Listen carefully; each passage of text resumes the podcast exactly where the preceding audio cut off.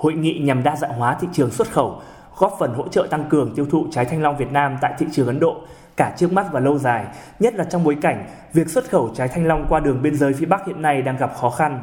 Hội nghị có sự tham dự của đại diện lãnh đạo Đại sứ quán Việt Nam tại Ấn Độ, lãnh đạo cấp vụ thuộc Bộ Công Thương, Sở Công Thương các tỉnh Bình Thuận, Long An và Tiền Giang, các doanh nghiệp xuất khẩu, kinh doanh trái cây của hai nước.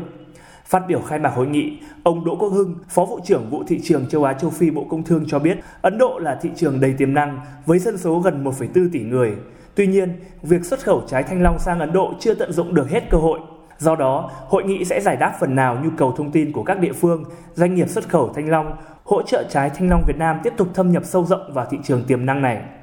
Đề cập đến thực trạng xuất khẩu thanh long Việt Nam, ông Trần Quốc Toản, Phó Cục trưởng Cục xuất nhập khẩu Bộ Công Thương cho biết,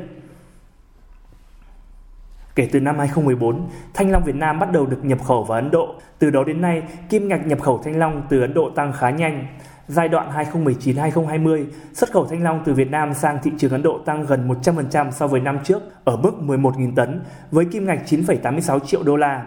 Mặc dù kim ngạch xuất khẩu thanh long sang Ấn Độ liên tục tăng trong thời gian qua, nhưng còn dưới tiềm năng và nhu cầu của Ấn Độ. Từ năm 2018, Cơ quan Thương vụ Việt Nam tại Ấn Độ đã phối hợp với Sở Công Thương tỉnh Bình Thuận tổ chức nhiều chương trình xúc tiến thương mại, quảng bá trái thanh long Việt Nam tại thủ đô New Delhi và thành phố Mumbai. Thông qua các hoạt động đó, người dân đã biết đến và ưa chuộng trái thanh long Việt Nam nhiều hơn, góp phần thúc đẩy sản lượng xuất khẩu của Việt Nam sang thị trường Ấn Độ.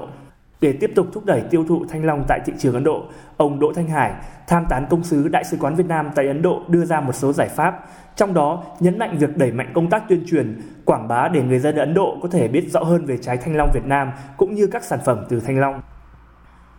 Các đại biểu tham dự hội nghị cũng đã kiến nghị thành lập Hiệp hội xuất khẩu thanh long Việt Nam sang Ấn Độ nhằm phát triển tại thị trường Ấn Độ. Trong khi đó, các doanh nghiệp Ấn Độ cho rằng Việt Nam có thể thành lập các địa điểm trưng bày và bán các sản phẩm từ trái thanh long, ban đầu có thể ở thủ đô New Delhi. Về lâu dài, các doanh nghiệp cần đẩy mạnh tiếp cận những khu vực trung tâm cũng như các chợ đầu mối để giúp nâng cao nhận thức về trái thanh long của Việt Nam cho người tiêu dùng phổ thông.